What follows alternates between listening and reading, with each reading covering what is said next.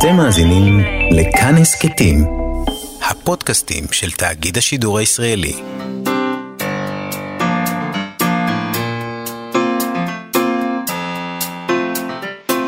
מה שכרוך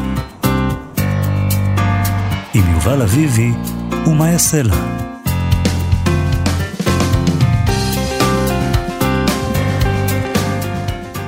שלום, אנחנו מה שכרוך בכאן תרבות, מאיה סלע ויובל אביבי, מגזין הספרות היומי שלכם ב-104.9 ו-105.3 FM, וגם אפשר להזין לנו כמובן גם ביישומון של כאן, באתר של כאן, וגם כהסכת. אנחנו בהסכת ביישומוני ההסכתים החביבים עליכם, בכולם.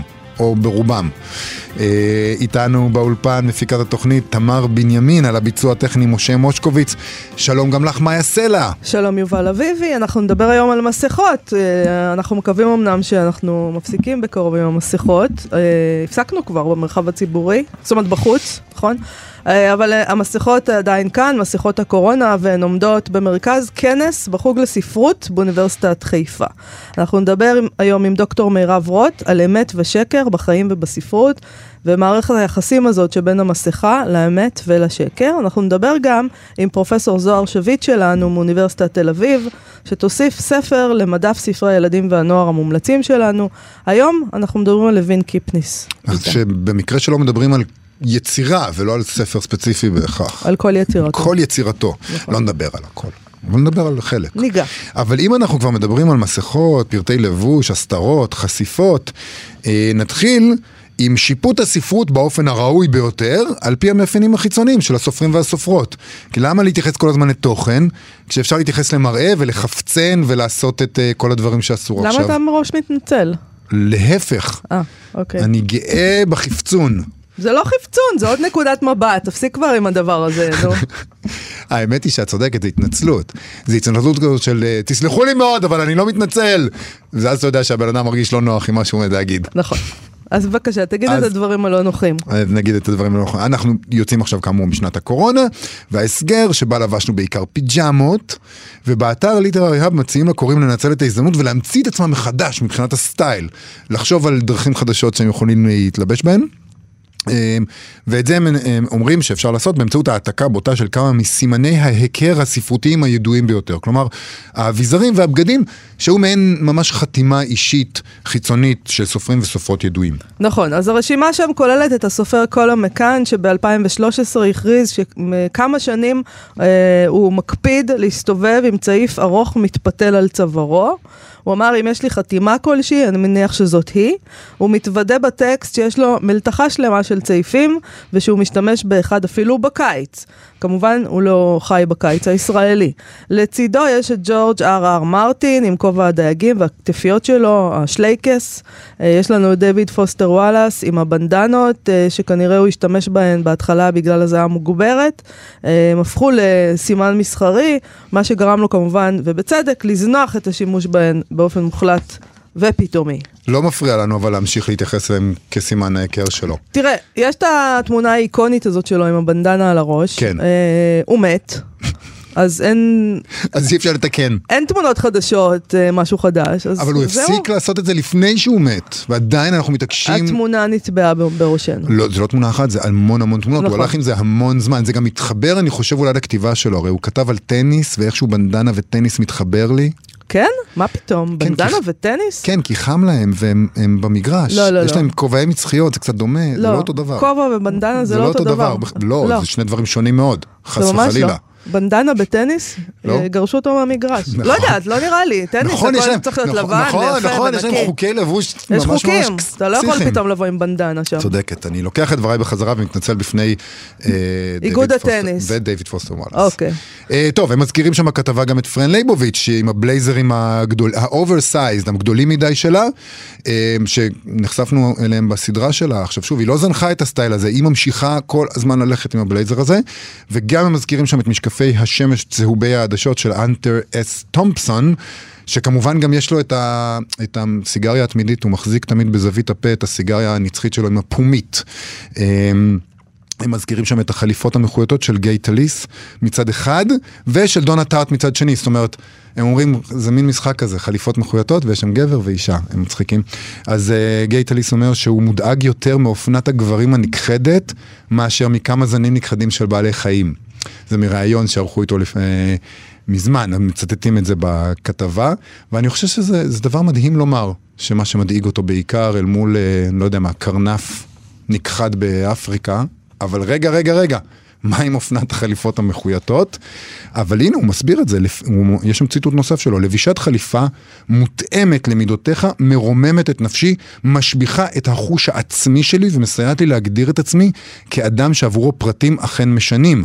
זוהי חגיגה של דיוק. אני חושב שזה דבר יפה לומר. והם שניהם מודים שהם מתלבשים ככה ברוב היום רק כדי לעבור חדר על שולחן הכתיבה. זה דבר נורא נחמד.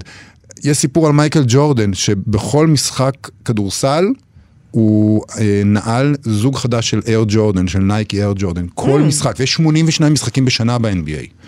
ואז שאלו אותו, למה אתה חייב? אז הוא אמר, אתם מכירים את התחושה הזאת שאתם קונים חליפה חדשה שהיא מותאמת למידותיך ואתה לובש אותה פעם ראשונה ואתה מרגיש שאתה יכול לכבוש את העולם? ככה אני רוצה להרגיש בכל פעם שאני עולה למגרש. אבל נעליים חדשות זה, זה לא נוח, כאילו צריך ללכת איתם כמה פעמים עד שזה נהיה ממש נוח, לא? הנעליים שמייקל ג'ורדן קיבל... נשמע לי שמה שהוא אמר... נשמע לי שמה שהוא אמר זה יותר פרסומת לנעליים שהוא, שהוא ייצר. זה לא בהכרח מנותק מהמציאות מה שאת אומרת, okay. אוקיי. אבל אני אומר, הם מתיישבים לשולחן הכתיבה, כולנו התיישבנו ליד שולחן העבודה בפיג'מה בשנה האחרונה. סליחה, לא, אני, אני לא, לא מבינה למה אתה מדבר בשם כולנו, מה זה הדבר הזה? אני. אתה, אני. יופי. אז אני רוצה להגיד לך שאני, כשאני עובדת וניגשת לשולחן שלי ולמחשב שלי, אני אז, מתלבשת. אז זהו, זה כנראה גישה טובה יותר. ובמשך שנים גם עבדתי בבית, כשהייתי עיתונאית בעיתון, פרינט, אבל זה, אתה עובד בבית. ואני הייתי קמה ומתלבשת כמו שהולכים לעבודה, אז... והולכת לחדר הכתיבה. אז כן. הם מסכימים איתך כנראה. זה במקרה, אין לי חדר כתיבה, אבל זה היה סלון, לא משנה. אבל כן, בהחלט, הייתי מתלבשת. הם בסך הכל, בסך הכל אני אומר שדונה טארד וגיי טליס הם בדעה איתך. את, לא, הם, בסך הם... הכל לא אמרת שהם בדעה איתי, בסך הכל אמרת כולנו הולכים בפיג'מה. אני לא מסתובבת בפיג'מה. בשנה האחרונה? גם לא בשנה האחרונה. טוב, בסדר. אתה יודע למה, אני, אני מנסה לצ... לשמור על צלם אנוש. אני מציעה לך, אני מציעה לך גם לעשות את זה. אוקיי. אני ויתרתי, את יודעת שמה קרה בשנה האחרונה? מה? התחלתי לבוא לרדיו בטרנינג, את יודעת את זה. נכון, אז אני מציעה לך לחשוב על זה עוד פעם, לחשוב על זה מחדש. תשמע, עוד פריט שחוזר פעמיים הוא משקפי השמש הייחודיים של ג'יימס בולדווין, גדולים ומוגזמים לרוב, ושל ג'ואן דידיון, שכתבה עליהן ל Vogue כך.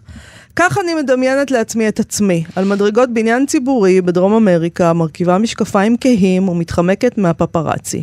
והיא מסבירה שהיא שם כי היא מתגרשת, כמובן. זה נהדר, נכון. זה, זה טקסט נהדר. עוד פריט שחוזר פעמיים הוא החליפה הלבנה, זו של תום וולף, שאמר, סופרים, בין אם הם מודים בזה או לא, הם בעסק של משיכת תשומת לב לעצמם. ושל מרק טוויין, שאמר שבגיל 71, ללבישת בגדים כהים יש השפעה מדכאת על הלובש. אז יש לי עוד uh, כמה שנים רק ל... לשחור הזה, ואז אני אתחיל ללבוש משהו אחר. תעברי ללבן? אני אעבור ללבן, כן. מרק טוויין אמר, איזו ברירה נכון, נותרה לך נכון, בעצם. נכון. את הרשימה חותמות זיידי סמית עם מטפחות הראש שלה, שלדבריה היא החלה להשתמש בהן אה, כדי לחסוך זמן בסידור השיער אה, בבוקר, אבל גם כהזדהות עם שורשיה האפריקאים, ועידית וורטון עם כלביה הזעירים, שאותם מכנים בכתבה, אלה כלבים, יצורים חיים, הם מכנים אותם בכתבה אקססוריז. אתה לא יכול כאילו פשוט uh, להיות אה, משועשע כמו שהם משועשעים כשהם כותבים, כי הצדקנות שלך כזה מכסה את הכל, ואז אתה חייב אה, לציין שאוי, הם כזה יצורים חיים. כלב הוא נשמה בעולם. בסדר. אז תשמע, אז כל זה אולי מעורר קנאה אה, על כך שבעולם הספרות מעבר לים יש אופנה ויש סטייל ואמירות אופנתיות, אה, ואנשים עם איזה עמדה ואידיאולוגיה, אה, אם כי, אני לא יודעת לגבי הבנדנות של דויד פוסטר וואלאס, עד כמה היה בהם סטייל. בכל מקרה, בהתחלה היה נדמה לנו, יובל, דיברנו על זה קצת, שקשה מאוד למצוא רשימה דומה אה, של, על כותבות וכותבים ישראלים, אבל גם לנו יש פה ושם אנשים שיש להם איזה חותמת חיצונית כזאת, ש... אה, אתה יודע, מובהקת, אם כי אנחנו בהחלט חיים באזור שקשה ללבוש בו חליפות, זה מקום חם מדי וקיבוצניקי מדי בשביל זה. נכון. החאקי, החאקי חיסל את החליפות. נכון, אבל אם היה, אם היה נגיד סופר צעיר שתמיד היה הולך בחאקי, היינו מציינים אותו ברשימה הזאת. Mm. נכון? לגמרי, אני כן. אבל אני שכן. אה, היה אבל- פעם בטח. לא, היום, זה בדיוק היום? העניין, הפעם אה. ברור שהיו. היום. היום, אם יש לך סופר כזה צעיר, בן 30 פלוס, 20 פלוס. מה, שהוא עם מכנסי חאקי ושפם וסנדלים- ענקי? וסנדלים תנ"כים וזה, זה, היית אומר, אוקיי, יש פה לוק. אוקיי. יש פה לוק. אבל תראי, אם כלבים זעירים עם סימן היכר ואקססוריז וכולי וכולי, גם לנו יש. את עידית וורטון שלנו, את נורית זרחי עם כלביה הזעירים שתמיד מלווים אותה לכל מקום ונדמה שממש אי אפשר לדמיין את הדמות שלה בלי איזה כלב קטן שמתרוצץ לרגליה או נח בחיקה ו- ו- וזה יש לנו, זה קיים, יש לנו את זה וזה, ויש לנו את האביזר האופנתי הכי ידוע בעולם הספרות שלנו שהוא הפפיון של בני ציפר שכולו הפגנת בוז ועליונות על שאר הדמויות שמאכלסות את העולם הזה נטולות פפיון בכלל, הן הולכות בלי פפיון כל הדמויות האחרות והמשעממות של עולם הספרות. נכון, ואם אנחנו מתייחסים לחפצים, היה לנו את המשורר חיים גורי עם המקטרת הנצחית שתחובה בפיו, שעליה אמר, בחצי השנה שלא עישנתי, לא כתבתי אפילו שורה אחת. הייתה לנו דליה רביקוביץ', שמאוד אהבה את הצבע האדום, היא לבשה אדום, היא, היא מרחה ליפסטיק אדום, היא גם כתבה שיר בשם אדום אדום. תלולית של חול, בקתה מפח, וזוג עיניים נפחדות, מי שהיה מזמן הלך, אך בעיניו הכל בוער, אדום, אדום. ואם אנחנו קופצים קצת אה, לדור צעיר יותר, אז יש לנו את עודד כרמלי, שמוגדר לא פעם כילד הרע של עולם הספרות הישראלי, והוא אימץ קוד לבוש שמתכתב עם ההגדרה הזאת. הוא לובש כל הזמן, באירועים ציבוריים, חולצות שהן מין שילוב כזה של קאובוי מאוד מאוד ססגוני, עם גיטריסט מקסיקני וקורטוב חולצת אל צ'אפו, שהברון הסמים האגדי. אני לא יודע כמה פופה אתניים עשיתי במשפט האחרון, אבל זה הסגנון. וואו, הצנזור שיושב לך על הכתף הוא קשוח, קשוח. את כן. יודעת מה זה לחיות עם עצמי 24 שעות אני ביממה? יכולה רק לדמיין. אה, טוב, אה, זה מה שאנחנו מצאנו. אה, תכתבו לנו עוד, אם יש, אתם חושבים על עוד כאלה שפספסנו, אם אתם נזכרים במאפיינים חיצוניים של סופרים וסופרות. אה, תשתתפו בישיבת המערכת, בסיור המוחות הזה של אה, יובל ושלי, אה, ואנחנו נעלה את זה אולי לפייסבוק. אולי, נעשה את זה, כן. שלא יגידו שאנחנו לא מחפצנים מספיק, בגלל בדיוק. שיש לנו צנזור פנימי. יובל כאילו, קשה לו עם זה, לא, אבל לא, אה, להפך, אני צריך להיאבק. הוא יתמודד, הוא אני צריך. להיאבק ב... כן, קצת בצנזור. fun, מותר fun, לא? מותר fun גם יופי, לליברלים. יפה. גם לליברלים. יפה.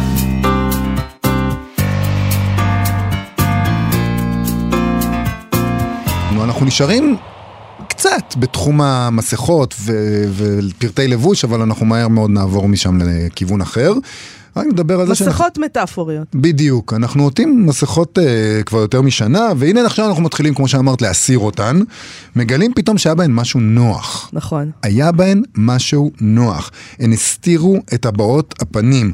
הן הסתירו את כל המחוות הקטנות והלפעמים לא רצוניות שהפנים שלנו משתמשות בהן אפילו בלא מודע כדי לבטא כל מיני מחשבות פנימיות שעדיף שיישארו בפנים. ו- וכל מיני עיוותים קטנים בזווית הפה שמגלות למי שאנחנו מדברים איתו יותר ממה שאנחנו רוצים ואולי היה עדיף להסתיר את זה. ומי שעוסקת בממד הזה של הסתרה וחשיפה ושקר ואמת בהקשר הספרותי אבל גם הפסיכולוגי היא דוקטור מירב רוט, פסיכואנליטיקאי. פסיכואנליטיקאית וחוקרת תרבות, ראש התוכנית לפסיכותרפיה באוניברסיטת תל אביב, ומחברת הספר "מה קורה לקורא, התבוננות פסיכואנליטית בקריאת ספרות". היא תרצה על העניין הזה, על השקר כגילוי פנים במבט פסיכואנליטי, בסדנת המחקר כיסוי וגילוי אה, פנים במסגרת הכנס השנתי של החוג לספרות עברית והשוואתית באוניברסיטת חיפה, אה, שמתחיל היום ומתקיים גם מחר. שלום דוקטור מירב רוט. שלום, שלום. אז אולי נתחיל, לפני שאנחנו מגיעים אה, למחוזות אה, של הספרות, שאליהם אנחנו מכוונים, אבל נתחיל קודם כל עם הבנה פסיכולוגית. מה זה מושגי אמת ושקר והתפקידים הפסיכולוגיים שלהם, שזה דברים שאת כותבת עליהם? כן, ה- ה- ההתחלה שלך יכולה כבר להתחיל להבהיר את זה, למה היה לנו נוח בתוך המסכות רגע אחרי שהיה לנו נורא בתוכן. אנחנו כל הזמן בתוך מסכות. ה- אה, העולם הפנימי שלנו, אנחנו הרי רואים רק את קצה הקרחון שלו. מרגע שפרויד גילה לנו שיש לנו לא מודע, רחמנא ליצלן, אנחנו יודעים שאנחנו מראים לאחר ואפילו לעצמנו רק אה, פנים אה, שאנחנו עוטים למעלה, ומתחת יש עוד הרבה פנים נוספות ונוספים לנפשנו. אז המסכות פתאום מה- מהבד או מה- מה- מהנייר אה, היו מאוד נוחות בגלל שהן אה, אמרו את זה בחוץ. מאחור מכוסה, אנחנו מוגנים. אה, אם תסתכל על השבועות האחרונים בארץ, איזו, איזה פנים מתגלות כשמסירים את המסכות, אז אפשר להבין למה אנחנו מעדיפים להתגונן בפני הפנים הנוספות שלנו, של היצרים, של האלימות, של החרדה, של... אבל אה, הטרגדיה. הטרגדיה שפרויד מנסח היא עוד יותר גדולה מזה. מה שפרויד אומר זה לא, מס- לא רק שאתם משתמשים במסכות כדי להציג איזה אני אחר לאחר, אתם בעצמכם, יש מסכות פנימיות שאתם לא, אתם לא יודעים מי אתם. יש את התת מודע, יש את הלא מודע, נדמה לכם שאתם יודעים מי אתם, אבל אתם לא. זה הטעות. נכון, נכון. אתה אתה יודע, ב, ב, אני חושבת שבפער בין התרבות לבין המציאות הפוליטית, זה מעניין הדבר הזה, כי אנחנו מקבלים את זה שנפשית אנחנו לא יודעים את עצמנו עד הסוף, זה קשה לנו מאוד. פרויד אמר זאת הטלטלה אה, בסדר גודל של, של קופרניקוס, אבל ה- ה- אה, יותר, יותר גרוע זה הפייק ניוז. היום אנחנו גם לא יודעים אם מי שמשקר לנו, הוא משקר לנו בכוונה תחילה או לא. באמת איבדנו כבר, א', איבדנו צלם, אפרופו צלם ומסכה, וב', איבדנו כבר כל שליטה על מהן הפנים האמיתיות. נכון. פנימה והחוצה. נכון. אנחנו מסתובבים בעולם מאוד רעוע מהבחינה הזאת. נכון. זה חלק מהעניין, מעניין אותי אם כשפרויד השכיב אנשים על המיטה, ובטיפול פסיכואנליטי עדיין עושים את זה, אז את, בעצם המטופל לא רואה את המטפל.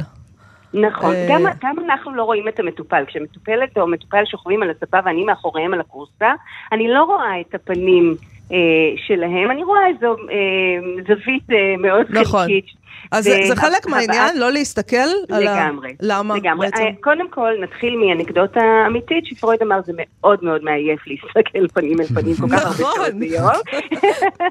אבל יחד עם זה, כמו גילויים גדולים שנוצרים אה, כתוצר לוואי, גם אנחנו כל הזמן מרצים בכנס, אני אדבר על המסכות הנפשיות. יש כל מיני מסכות נפשיות, אני מדברת על המסכה השחורה של המלנכוליה, המסכה האדומה של הנשיות, המסכה, ואחת מהן זה מסכת הזיקית של הכזב. אנחנו כל הזמן מרצים את האחר, מתאימים את עצמנו, בין אם זה למגמות יותר מניפולטיביות, ובין אם זה משהו שאנחנו לא יודעים בעצמנו שאנחנו עושים אותו. כן.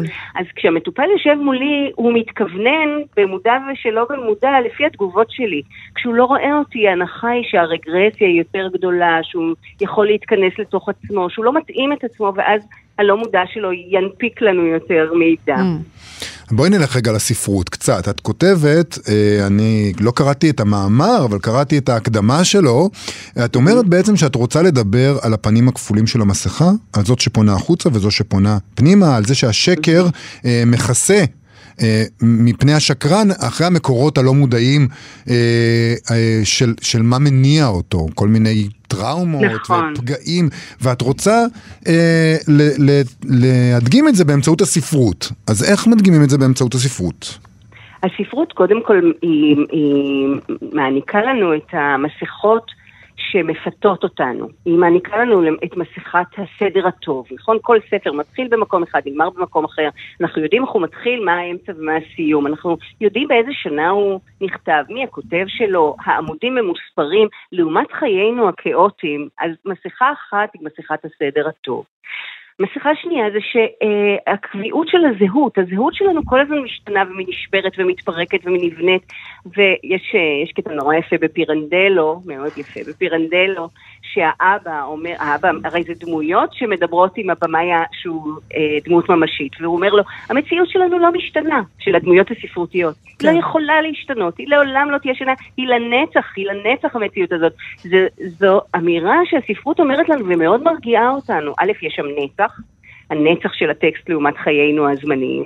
יש שם קביעות של הזהות. אמנם יש התגלגלות של העלילה, אבל הזהות נשמרת, וגם הסוף ידוע מראש איזו מתנה גדולה שהספרות נותנת לנו. מצד ואחרון- שני... כן, סליחה. רגע, עוד מסכה אחת, שהיא בעצם הייתי צריכה לומר אותה ראשונה, זה מסכת הזרות. אנחנו עוטים על פנינו את פני הגיבור, אני לרגע אם הבוברי, אני לרגע ורטר הצעיר, אני לרגע, אני עוטה איזה דמות אחרת ואני מתרווחת בתוכה, משילה את מנגנוני ההגנה, אבל אז הטריק של הספרות עובד, כי כמובן שהלא מודע של הסופר שם, הלא מודע של הקורא שם, וכל הנשף מסכות הזה הופך להיות נפש מסכות, זאת אומרת, אנחנו בעצם פוגשים את החלקים שמתחת, אחרי שהתרווחנו והתמכרנו לפיתויים האלה של הספרות. נהיה לנו נוח ואז תוקפים אותנו. כן, מפגישים המצ... אותנו עם עצמנו. מצד שני, יש את העניין הזה שספרות היא שקר. זה סיפור שמספרים לנו שלא קרה באמת. אז, אז כאן נמתח הקו לשאול מהו, אה, מהי אמת, נכון? האם, האם מה שאתה מספר לעצמך על הביוגרפיה שלך היא נרטיב, הוא נרטיב, או הוא איזו אמת אה, שאתה יכול אה, להעיד עליה בבית המשפט? אתה יודע, אחד הדברים היפים בטיפול זה שבשנה רביעית האימא יכולה מאוד להשתנות. הסיפור משתנה, כי מישהו נחשף לעצמו עוד ועוד ורבדים מתקלפים. אז הספרות היא באמת מחזיקה, זה דבר אחד. הדבר שני, עוד, עוד מסכה מאוד מרגשת של הספרות, יש את הסיפור המפורסם על מדאם בוברי, שלקחו את פלובר ואת ההוצאה לאור למשפט ואמרו, אתם לא יכולים לפרסם את התועבה המינית הזאת של אה, אמה שמסתובבת לה עם שרל בכל רחבי רואן ועושים מעשי אהבים, כל המוסר של צרפת יידרדר בגללכם. Mm-hmm. ואז הם קוראים את הסצנה בבית המשפט, זה כשלעצמו אה, מין אה, מפגן ספרותי תיאטרוני שכזה. הם קוראים בבית המשפט את הסצנה ומגלים שזה אומנם סצנה שנמשכת על פני עמודים, שבהם הכרכרה, כל השמות והכיכרות והרחובות מוזכרים שם והקתדרלות, אבל מגלים של אין וילונות מורדים.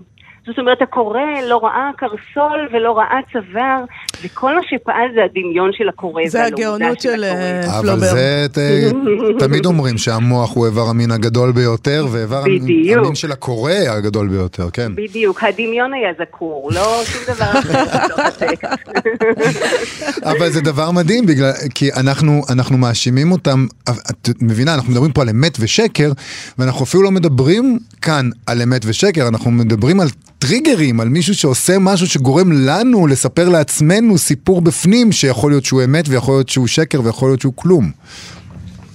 אני חושבת שזה תמיד מספר אמת במובן על הנפש האנושית, לאו דווקא את הסיפור הביוגרפי, אבל הסופר כתב מהלא מודע שלו. אם זו ספרות טובה, אם זו ספרות טובה, הסופר כתב מהלא מודע שלו, אז הוא מגלגל סיפור אנושי. בסופו של דבר הפלטפורמה הנפשית של הסופר ושל הקורא אחת היא.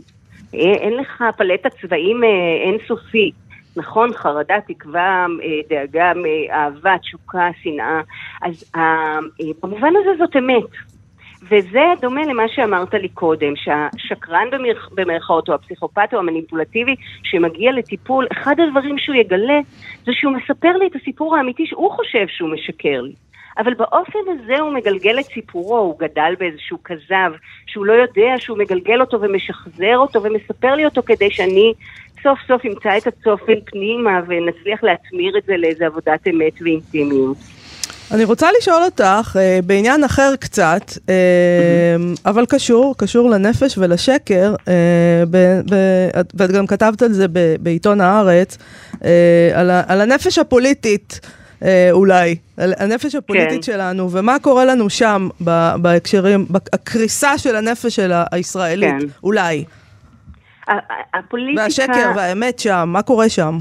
כן, הפוליטיקה היא, במבנים הבסיסיים שלה, היא הכי דומה לנפש הפרימיטיבית שלנו. הפוליטיקה במירעה ככל שהיא יותר uh, מדורדרת, ככה זה יותר נכון מה שאני אומרת. אנחנו, אני חושבת שאנחנו רואים עכשיו מהלך שמנסה uh, לגדול פוליטית ברמה הנפשית, זאת אומרת לחזור למקומות של מורכבות, מתינות, שיתוף פעולה, אבל הפוליטיקה במהיראה, כזו ששולחת uh, פורענויות כאלה לרחוב, שאנשים פורעים זה בזה בידיים חשופות, היא בעצם כמו איזה מין דופליקט קריקטורי של יצר החיים ויצר המוות, של החלקים הכי פרימיטיביים בנפש האנושית, שמפצלים את העולם לשחור ולבן וטובים ורעים, ואנחנו והם, ואויבים ואוהבים.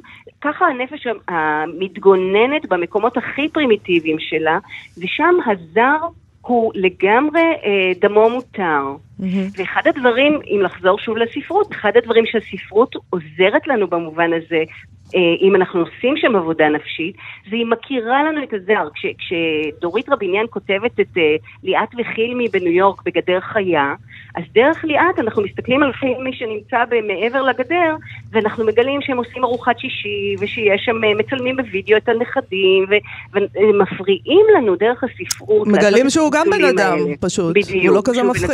מורכב, mm-hmm. וכן, ועם, ו... או ב...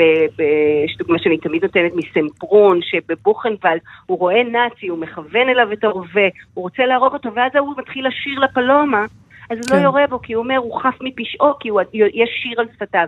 זאת אומרת, הספרות מחזירה אותנו להכיר את הזר באופן מורכב, אבל הפוליטיקה עושה הפוך. זאת אומרת, הפוליטיקה שבה כל צד שואג על הצד השני, או חלילה פורע בצד השני, אה, זה באמת הנפש הכי פרימיטיבית שלנו, שמקבלת איזה אמפליפייר נורא. טוב, מצאנו, ו... מצאנו באמת עוד מקום שבו עדיף להתעסק בספרות ולא לא, בפוליטיקה. לא, אולי המצב כרגע אה, קשור לזה שיש ירידה מאוד גדולה בקריאה, ואנשים כבר לא קוראים ספרים. ובגלל זה הם, הפוליטיקה נראית כמו שהיא נראית. אה, כן, ובשביל זה הם יוצאים ועושים לינצ'ים ברחוב.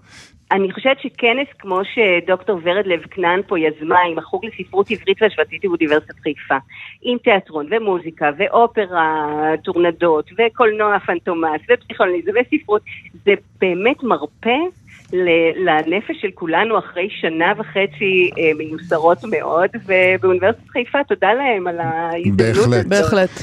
דוקטור אה, מירב רוט, אה, את תרצי כאמור במסגרת הסדנה הזאת, היא סדנת מחר, ההרצאה שלך, אבל הסדנה מתחילה כבר היום בשש בערב בזום. היום בזום, בזום. ומחר בבניין אשכול מחר זה קורה פיזית באמת, לא יאמן. בלי מסכות, דוקטורות. הזכרת את פרופסור ורד לב כנען, אז רק נגיד שהיא עורכת דפים למחקר בספרות, שכל הכנס הזה, סדנת המחקר, יהפוך לגיליון גם, זאת אומרת בסופו של דבר אפשר יהיה לקרוא את המאמרים האלה בגיליון כתב העת הזה. תודה רבה לך, דוקטור מירב רוט. תודה לכם. להתראות. עכשיו, המדף של זוהר. אז אנחנו מה שכרוך, מאיה סלע ויובל אביבי בכאן תרבות, וכרגיל בימי שני, אם כי אחרי הפסקה די ארוכה, אנחנו עם פרופסור זוהר שביט מאוניברסיטת תל אביב, שמדי שבוע מוסיפה ספר למדף המומלצים של ספרי הילדים ש... והנוער. שלנו. היום אנחנו מדברים על לוין קיפניס. הנה אנחנו הנה, שומעים. שומעים קצת? מן העמק והגליל פנו דרך לנו ביקורים איתנו, בטוב והך בחליל. שלום לפרופסור זוהר שביט. שלום, שלום, התגעגעתי. ממש התגעגענו. כן, גם אנחנו, טוב לשמוע אותך. אז כן. לוין קיפניס היום. כן, תראו, לא מכבר חגגנו את חג השבועות ושרנו שלנו על כתפינו. בחנוכה שרנו שימו שמן, שמן זית, או סביבון סוף סוף סוף, וראש השנה שנחה, שנה הלכה שנה הבאה. את כל החגים הוא כתב לנו.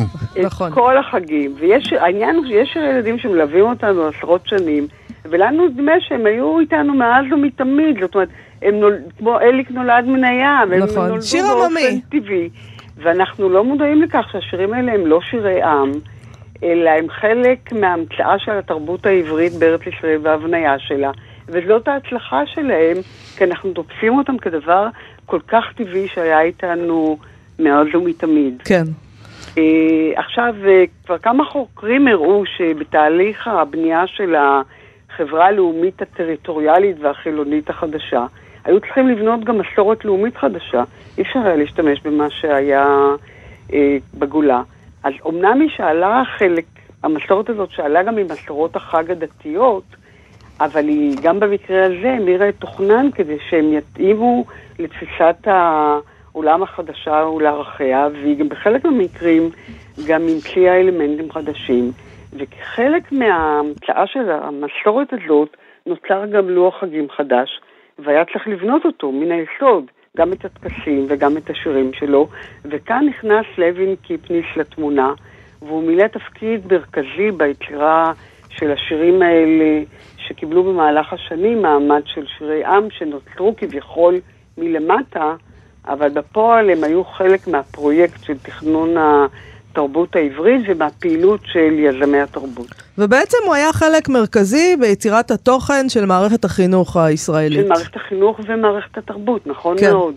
הוא עלה לארץ ב-1913, הוא למד בבצלאל, ובמין צירוף מקרים מוזר כזה, היסטורי, הוא חבר באותם ימים לגן, לגן העברי המודרני של חסיה פיינסוד סוקניק, כן כן, זאת אשתו של והאימא של. אה, אימא של גדי סוקניק? לא. יפה. כן. של הארכיאולוגים, של יגאל כן, כן. ידין ושל אביו. אה, ולבית הספר העברי אה, בהנהלתה, שנפתחו בדיוק אז, סמוך למקום המגורים שלו, והוא נתן מענה לצרכים של מערכת החינוך העברי, הם היו בלי כלום. והוא יצר עבור הגננות שירי משחק אה, וחגים. הן לימדו אותם את הילדים, ואז קורה כאן דבר מאוד מעניין, שקיפניש היטיב להבין אותו. בתהליך נורמלי, דור ההורים מנחיל לילדים את השירים ואת את כל שאר הרכיבים של התרבות. אבל כאן אי אפשר היה. מה שקרה בארץ ישראל, נכון. שהיה מין תהליך הפוך בין דורי, של חילופי תפקידים. הילדים הגיעו הביתה והם לימדו את ההורים את רכיבי התרבות החדשה, כולל כל השירים שלו, כמו מי יבנה בית בתל אביב, רקפת המטריה הגדולה של אבא, המעשה באגוז הזהב ועוד ועוד.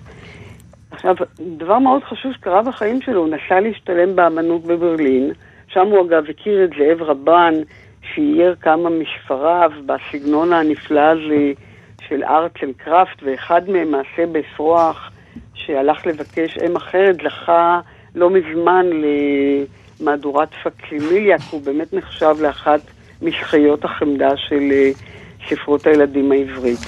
הוא שב לארץ בשנת 23, והוא התחיל ללמד מלאכת יד במוסד החשוב ביותר בתל אביב באותם ימים, Mm. בית המדרש למורים ולגננות לוינסקי. אז אולי נקשיב להוראות שהוא הכין לאימהות ולגננות להכנת משחקי ילדים.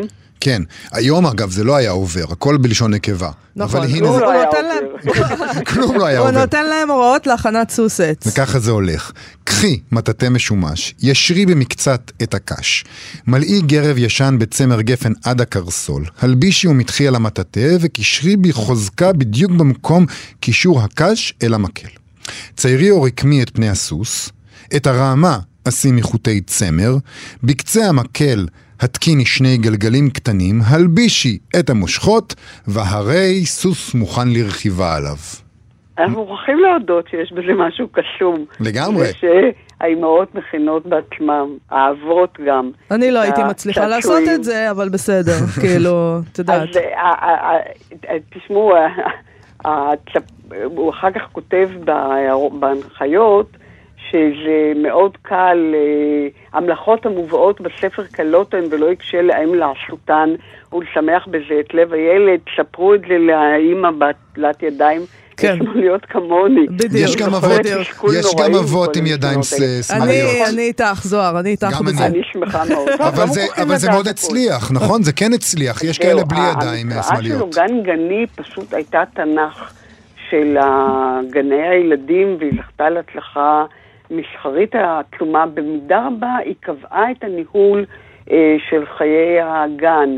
היא נחלקה לפרקים לפי עונות השנה אה, והחגים, והיו בה יצירות, בנוסף כמובן ליצירות של קיפניש וצ'רנוביץ' שערכו את האנתולוגיה הזאת, גם יצירות של לאה גולדברג, של חיים נחמן ביאליק, של שרה לוי תנאי ואחרים.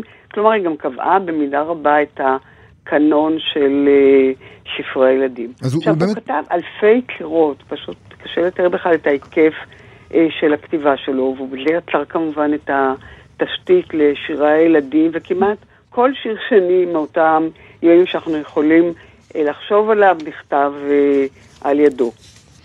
ויש כמובן את אליעזר והגזר, אנחנו לא יכולים לדבר עליו בלי זה. נכון. בדיוק כך. כי אליעזר והגזר היא באמת אחת ההצלחות הגדולות אה, של קיפניש, שבאופן אולי לא מפתיע, הוא בכלל תרגום מרוסית של מעשייה שנקראה בשם הלפת הענקית, ותורגמה לעברית אה, בשם הזה.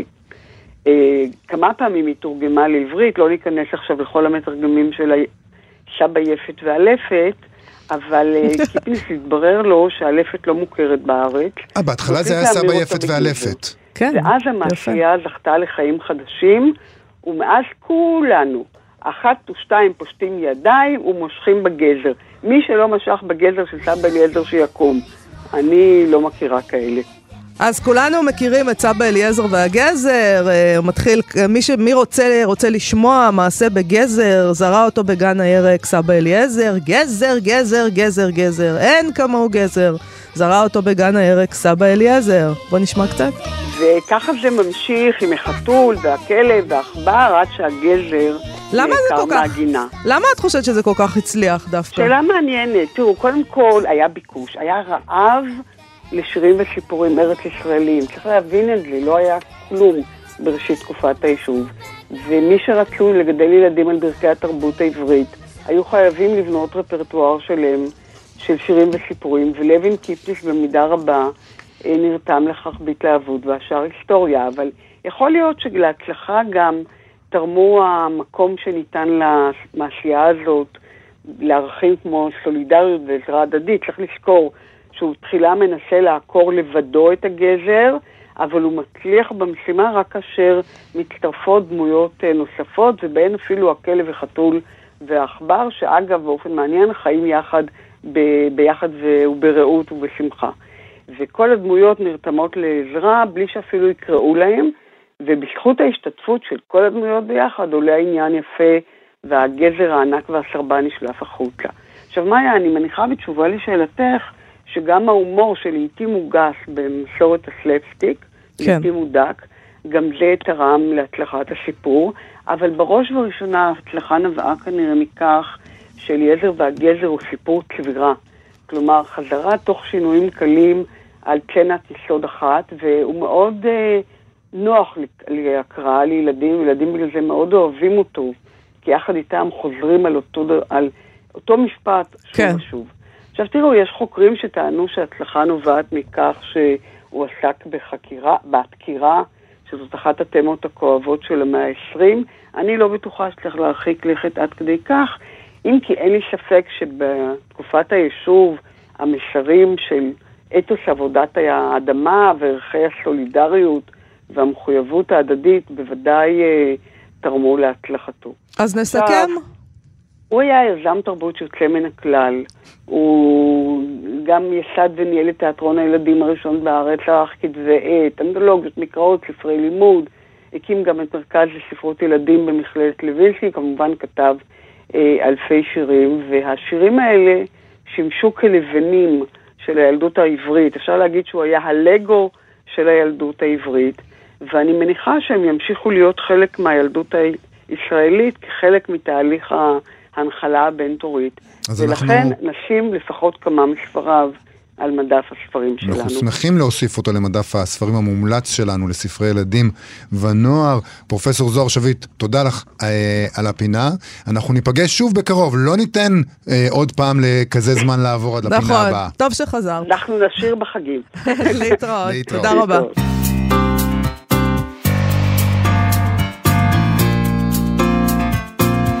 לי כאן אה, הודעה ממאזין בשם ירון גולדשטיין. כן. אה, שפשוט שלח לי תמונות. כן. הוא שלח לי תמונות של אה, טניסאים.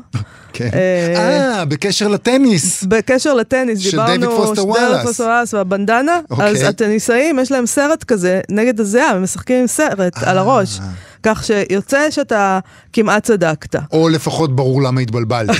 כן, נכון. אני פשוט אמרתי לעצמי... הנה, אמרתי את זה, כמעט צדקת. אמרתי לעצמי, למה, מדוע המאזינים שולחים לך uh, תמונות של טניסאים uh, משום מקום? אולי יש איזה משהו שלא הבנתי, אבל יש הסבר הגיוני. כן, כן. יש הסבר הגיוני, כן. זה לא... החלק לא- העליון של הגוף. אוקיי, אה, בואו ניגש לסטטוס. סטטוס כן. יומי, אנחנו נקרא סטטוס של דוקטור דוד רוטמן, אה, שמתקשר לחפצון שעשינו לעודד כרמלי בתחילת התוכנית ולשאר חבריו הסופרים והסופרות. הגדרנו את סגנון לבושו של עודד כרמלי לפי תפיסתו כילד רע, את החולצות שהוא לובש כילד רע. ובכן, דוד רוטמן העלה סטטוס שכתוב בו רק, את יודעת, אמא, כולנו ילדים וגומר. זאת אומרת, כולנו ילדים של החיים, כן? אבל עיקר הסטטוס לא בטקסט, אלא בשלוש תמונות שהוא צירף. תמונות של ר... שלושה ראיונות שנערכו עם סופרים. נכון, הראשון שבהם עודד כרמלי, שהתראיין ב-2009 להארץ, בכתבה שהכותרת בה הייתה, עודד כרמלי הוא הילד הרע והמחונן של השירה הישראלית, לפחות לדעתו. השני, ראיון בהארץ מ-2016 עם הסופר והמבקר אוריאן מוריס, שגם שם הכותרת היא אוריאן מוריס הוא הילד הרע, התורן של הספרות העברית. טוב, אני חושב שזה לא סותר. אז זה לא סותר, כי יש, כרמלי הוא הילד הרע של השירה הישראלית, אהה. זה דבר אחד. כן. מוריס הוא, הוא הילד הרע של הספרות העברית, שזה דבר אחר, וזה שני דברים מאוד שונים, אולי צריך שני יש ילדים. מספיק יש מקום מספיק לכל ילדים רעים לכולם. כן. בדיוק. מה גם שבמקרה של אה, אוריאן מוריס אה, הדגישו שמדובר בתורן, זאת אומרת, הם, הם, הם אומרים, זה תפקיד זמני שמתחלף תדיר, במקרה של כרמלי עוד יותר גרוע, הוסיפו לדעתו, זאת אומרת, זה בכלל לא אשמת העיתונאים, זה אשמת כרמלי. נכון. התמונה השלישית, שהיא העילה לפרסום הסטטוס הזה בעצם, אה, היא מהראיון שנערך לאחרונה עם מתן חרמוני בידיעות אחרונות, שם הוא מוכתר הילד הרע של הביצה הספרותית. אה, אני תוהה, האם הביצה הספרותית היא קטגוריה נפרדת גם מהשירה הישראלית והספרות העברית, שמחייבת הכתרת ילד רע תורה נפרד. צריך לפחות יש ביצה, שלושה. יש ספרות, יש שירה. זה- ומתי יגיע הילד הרע שיגיד מספיק, די לשלוש הממלכות הנפרדות, הוא יביס את כל הילדים הרעים האחרים ויאחד את האימפריה והוא יהיה הילד הרע של איחוד השירה הישראלית, הספרות העברית והביצה הספרותית המאוחד, איחוד מאוחד. בכל מקרה, כרמלי כתב שם בתגובה, תראה מה זה, בן אדם מכין שיעורי בית, מסיים מהצלחת, מקפיד לרחוץ מאחורי האוזניים, ובסוף בא עורך וחורץ שהוא ילד רע, ועל כך ענה לו מתן חרמוני, זה החולצה הפתוחה עם השערות על החזה. אה, אני חושבת שעורכים באשר הם, זה, זה יותר אה, משהו, עניין עיתונאי פה. לגמרי. עורכים באשר הם צריכים לחשוב אולי על כותרות חדשות, כי אלה שהם נותנים כבר באמת אה, מעלות עובש. מה גם שמתן חרמוני הוא כבר בן 50, אה, כרמלי ומוריס גם כבר לא ילדים, אה, והשלושה האלה, במקרה שנבחרו פה, שלא במקרה, הם באמת אנשים שיודעים את התורה. כך שאני בכלל לא מבינה מה רע בהם. אה, אולי שהם לא מנומסים, אבל מצד שני הם לא בני 12, והם לא מתנהגים כמו בני 12. זה נכון. שזה נחמד דווקא. זה נכון, הם לא ילדים, אבל לא אולי הם ילדים. עדיין רעים. אולי הם רעים. הם גם לא רעים. הם גם לא רעים. מה- מה זה מה ילד זה רע? בכלל? טוב. מה זה- כן, טוב. אנחנו אה, עוד אה, מעט צריכים לסיים. אנחנו עוד מעט צריכים לסיים, ואנחנו לא יכולים לסיים בלי פינת ביקורת הביקורת שלנו. אנחנו פונים אל הניו יורק טיימס, שם כתבו על כמה ספרי מתח מומלצים.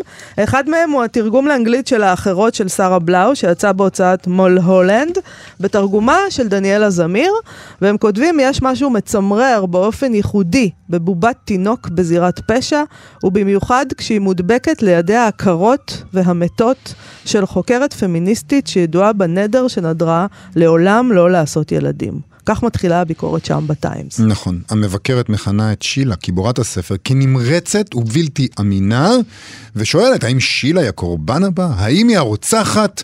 אה, היא אה, כותבת, הדיווח שלה מלא בהטעיות ובהצדקות עצמיות, ועל שרה בלאו עצמה כתבו אה, שם שהיא צוללת באומץ, לעיתים בנוקשות, לסוגיות של סקס, דת והזדקנות. התעלומה, כלומר תעלומת הספר המתח, מרתקת, אבל כך גם הדיון הנסער באופן שבו העולם תופס נשים שהחליטו לא ללדת, וכיצד הן תופסות את עצמן.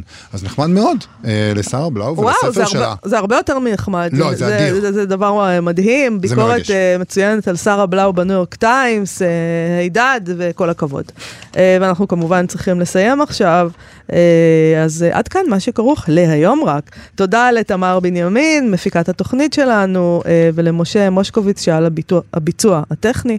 אנחנו מזמינים אתכם כרגיל לעמוד הפייסבוק שלנו ושל כאן תרבות, ואנחנו נהיה פה שוב מחר, להתראות. להתראות. אתם מאזינים לכאן הסכתים, הפודקאסטים של תאגיד השידור הישראלי.